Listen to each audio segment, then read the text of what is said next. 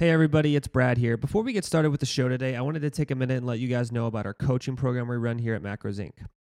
We believe that every person on the planet deserves to live their healthiest and best life. A qualified nutrition coach and personal trainer can be the key to living that life. At Macros Inc., we provide fully customized one on one nutrition coaching and online personal training that has changed the lives of 10,000 people and counting.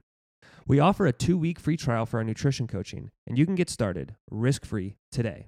Just go to macrosinc.net slash services and sign up. Let's get into the show.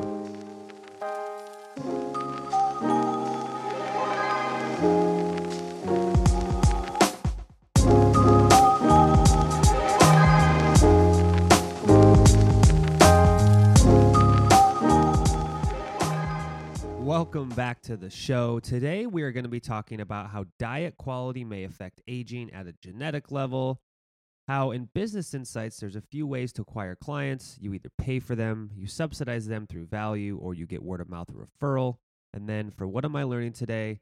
We're going to talk about how if you want to change your life, you have to change who you are as a person and that that takes work. Without further ado, let's get into the show.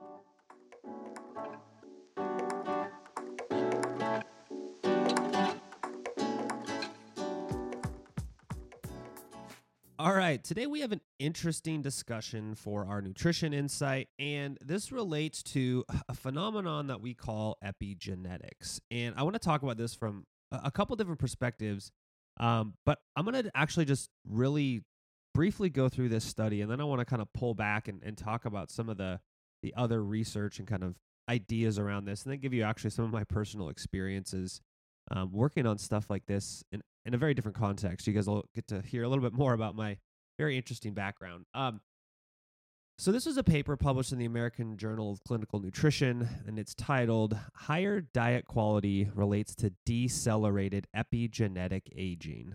Um, and so, basically, what they did is they took a whole bunch of people, I think it was about 2,000 people from the Framingham Heart Study um, which we'll talk about the Framingham Heart Study in another date in more detail. But basically, they took a whole bunch of people, about 2,000 people, who were tracked very closely over their life, and their parents had been tracked, um, and looked at basically their diet quality. So, roughly, like, did they eat a lot of fruits and vegetables? Did they smoke? Did they um, eat a lot of fried food, etc.? And then they measured their what we call epigenome. And so, if you kind of think back to like sophomore year high school biology, at least when I was a kid, this is that was when we learned about this kind of stuff. Um, you know, you've got DNA, which is your genome, and then your DNA, you know, creates, um, you know, RNA, which gets turned into proteins. But what's interesting is you have a level of control on your genome, on your DNA, that determines which genes are kind of turned on and off, and or how much those genes are producing proteins or RNA or not. And there's this layer of control that's laid on top of it and it's called your epigenome. And this in, this basically is a bunch of like chemical marks on your DNA that says like hey, make more of that or hey, make less of that. Like fundamentally that's what your epigenome is. Um in my uh, dissertation work that I did during my doctorate and in the lab that I did during my postdoc, I actually did a lot of work on epigenetics. Um, and so basically, what we've learned about this is you can actually look at the like the epigenetic marks like across most of your genome and you can actually associate that with like biological age right? So not chronological chronological age like how many days have you lived but biological age like how much have you aged biologically speaking um, you can actually like look at that and actually get a pretty good estimate of how like biologically old you are. So there's actual like algorithms that you can use that say, hey, here's what your genome, your epigenome looks like. Here's roughly how old you actually are in biological aging. And so this study basically looked at these markers and then correlated it to diet. And they found that people who have a better diet quality actually tend to live longer or they their epigenome suggests that they age slower. Um, now, there's a lot of details in this study, and I don't really want to get way too far into it and t- kind of talk about like the adjustments they made and how BMI affects it, etc.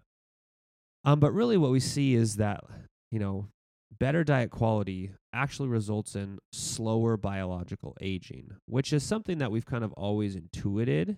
Um, but better dietary patterns and better health patterns, so like not smoking, not drinking, actually affects your genetics and not like altering your DNA, but like affects the quality of how your DNA is translated into proteins.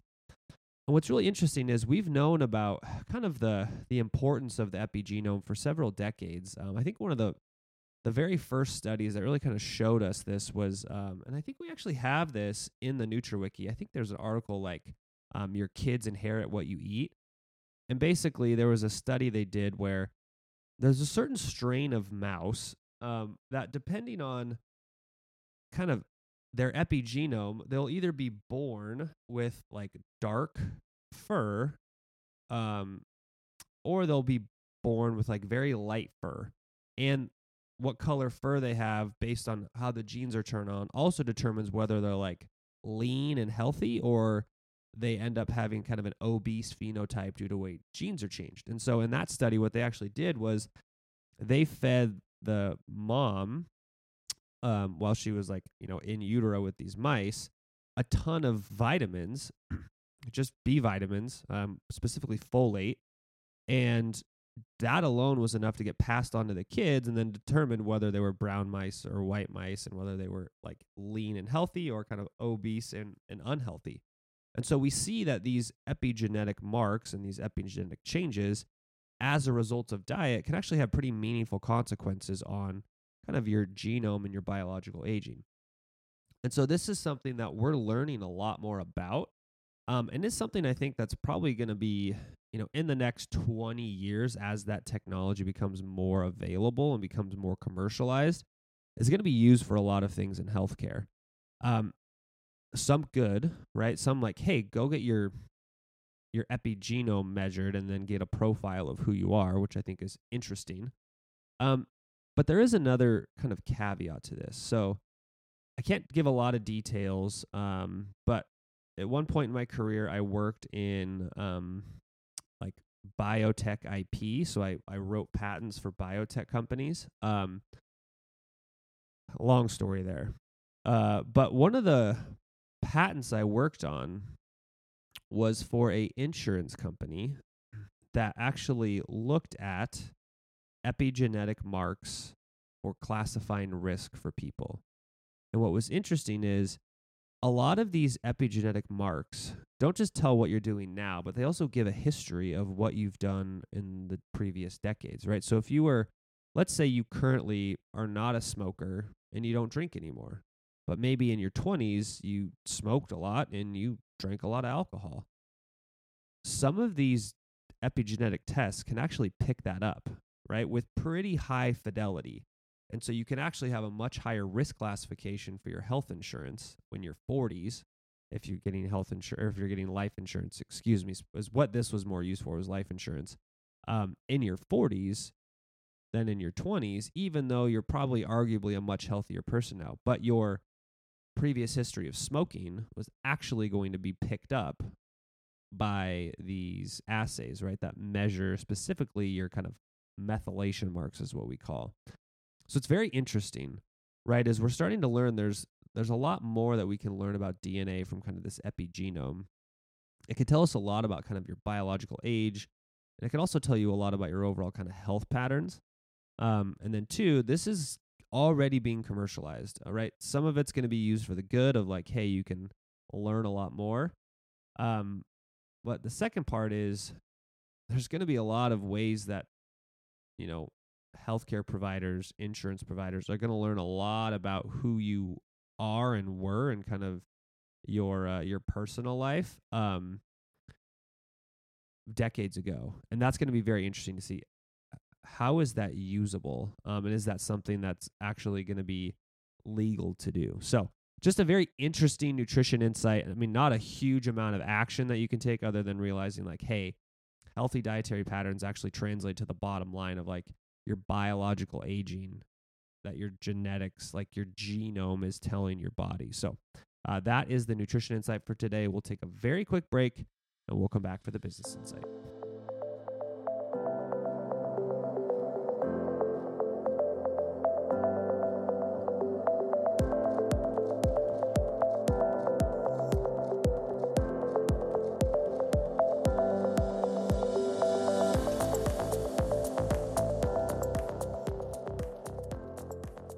Moving on to the second segment of the show today, business insights. This one's going to be uh, probably shorter than last episodes, just because this is, I think, a little more straightforward, but really speaks to quite a bit of um, just how businesses work in today's age. I mean, running a business has changed a lot in the last five years, ten years, twenty years, thirty years. Like each each of those time periods has been pretty big shifts, but it's changed a lot. Um, and today I want to talk about uh, acquiring clients. so there's there's kind of three ways in my mind that you acquire clients, especially in today's kind of market. Um, there, there's probably more than this, right? But for direct to consumer businesses, which we run primarily a direct consumer business, I break customer acquisition down into three things. Um, one is you pay for them.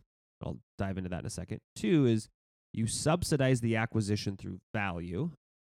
And three is word of mouth slash referral, which fundamentally comes down to two things product and brand slash community.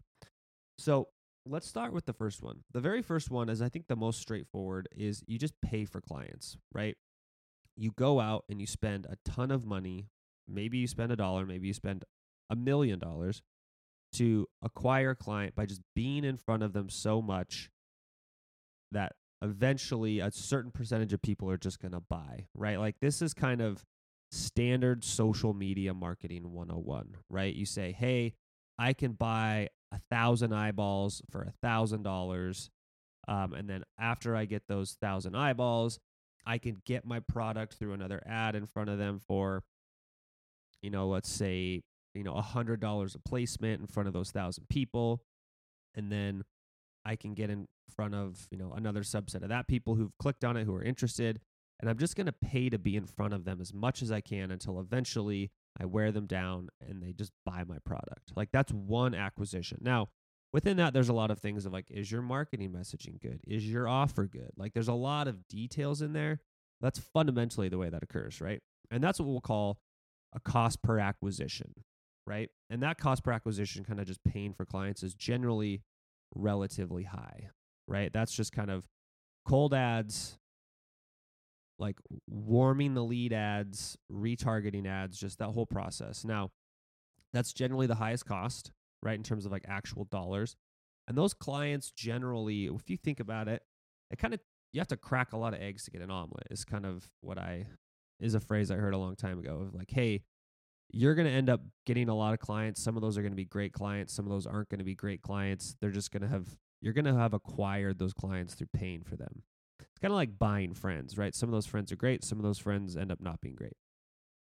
The second way is what I call subsidizing acquisition through value. This is kind of like number one, but instead of just paying money to get your brand and your product in front of people, what you're actually doing is you're saying, okay, I know who my audience is. I know what their pain points are. I know what they want. And what I'm going to do is instead of paying to get an offer, a product, and my brand in front of them, what I'm going to do is I'm going to say, hey, I can solve a lot of your problems with value I can give you, right? That's either I'm going to give you a podcast and I'm going to pay money to send a podcast to you because I think I can solve a lot of your problems by the information I give you. Another one is, you know, hey, here's a, a free ebook. Come download it. A, I want your email because I want to market to you later. But B, like there's a lot of value in here that I think I can solve some of your problems through this ebook. Um, hey, go check out my you know video series that I put together. Come check out my course. Come join my community where I'll answer your questions for free. And then eventually you build a lot of cachet and equity with these people. They get to know who you are.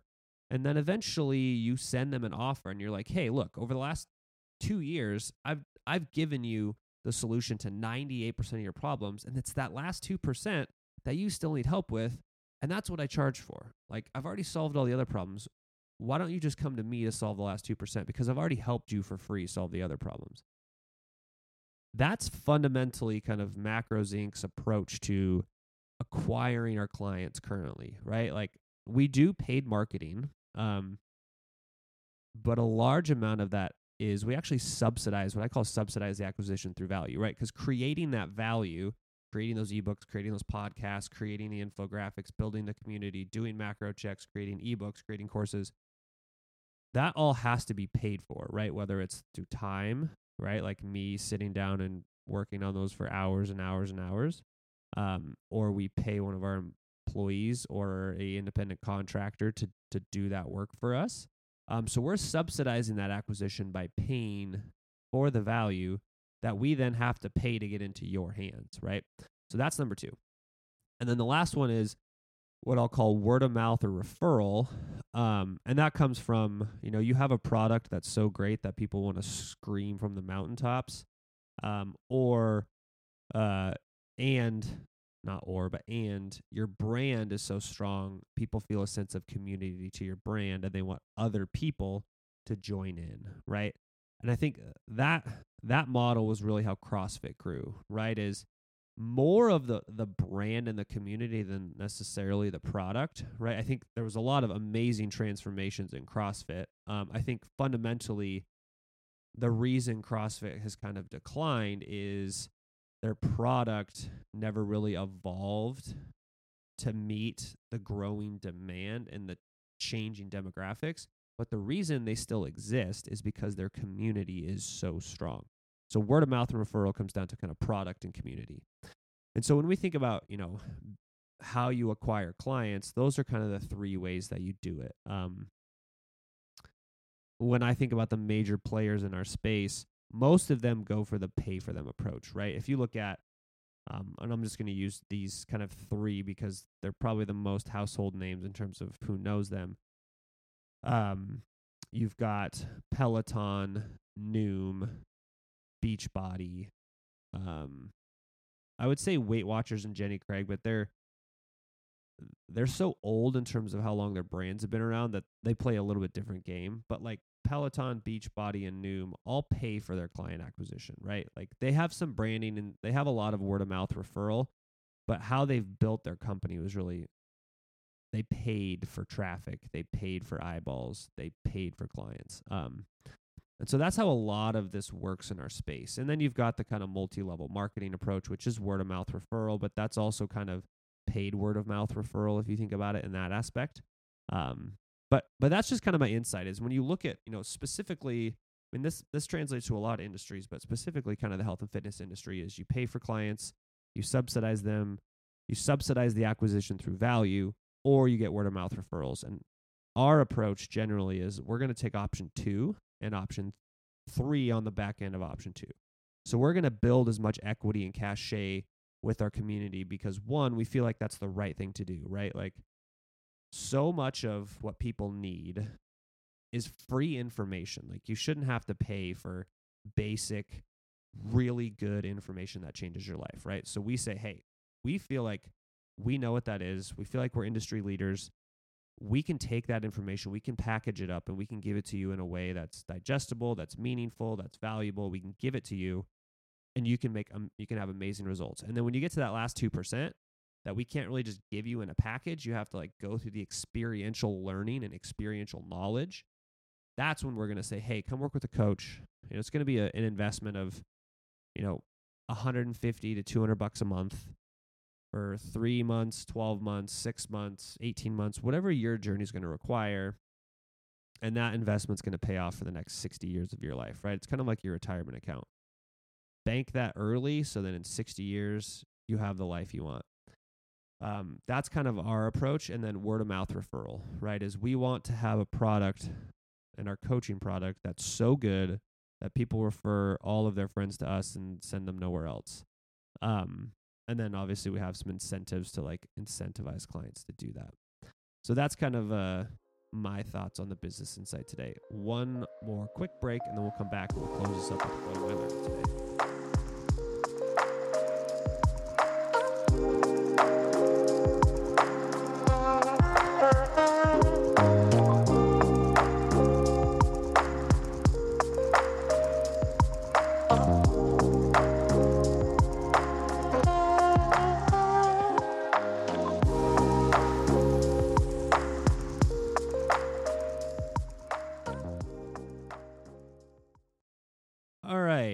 What am I learning today? Uh, this is something that has really been, I think, something I've been learning over the last two years or so. Um, and just wanted to kind of chat through it today. So, kind of the tagline here is if you want to change your life, you have to change who you are as a person, and that takes work. So, I think about, you know, the journey that I've been on as kind of a, a human being since, man, really probably my early 20s. Um, kind of when I I struggled a lot probably between the ages of 17 to 22 probably you know just really kind of like not knowing quite who I was and who I wanted to be and what my life was like um you know I, there was a lot of personal and professional struggle in there. That's kind of hard. It's it's weird to say I had a lot of professional struggle as a 17 18 year old but I did um and a lot of it just came down to like how I viewed the world um, and kind of how I thought of myself as a person. And so I think about, you know, the journey of basically just to kind of wrap that up in a nutshell is finished undergrad, took a job, worked for a year, was pretty miserable job. Um, was also pretty miserable as a person in that phase, like terrible job with terrible work hours. Um, I mean, we're talking like 22 and a half hours a day, which when I tell people, they're like, that's not possible. Um, I'll have, I can tell you guys that story sometime of what my life looked like for about nine months of that year. Um, like difficult breakup when I was young, um, a lot of like just emotional stuff. And then kind of went back to grad school, you know, went through a master's that was really challenging. Um, had a, a major professor decide to leave like the last part of my kind of master's thesis, and I had to like basically cram a two and a half year degree into you know 11 months um, which was crazy. Then went back and did my doctoral work which there was a lot of just kind of difficulties there with like some faculty members um, and then you know a postdoc and then was kind of taking the trajectory of going into academic medicine our lab got closed due to like some like high up decisions at a kind of healthcare institution level in the lab I worked. Um, you know, starting my first business, challenges there. So there's just been like a lot of a lot of ch- like just difficulties along the way. Um, and one of the things that I've learned, and my life's obviously changed a huge amount from those days, right? Um, but if you want to change your life, like if you want to change your your personal happiness, if you want to change the people you have in your life, if you want to change like the house you live in, if you want to change your financial situation, if you want to change your physical body, your health, like if you want to change your life, you have to change who you are as a person. And that takes a tremendous amount of work. Um, but that work is like fundamentally worth it because who you are as a person is your life, right? And your life is the only thing that you get. You get it once, and that's it. Um, and it's going to take a lot of work to get to where you want to be.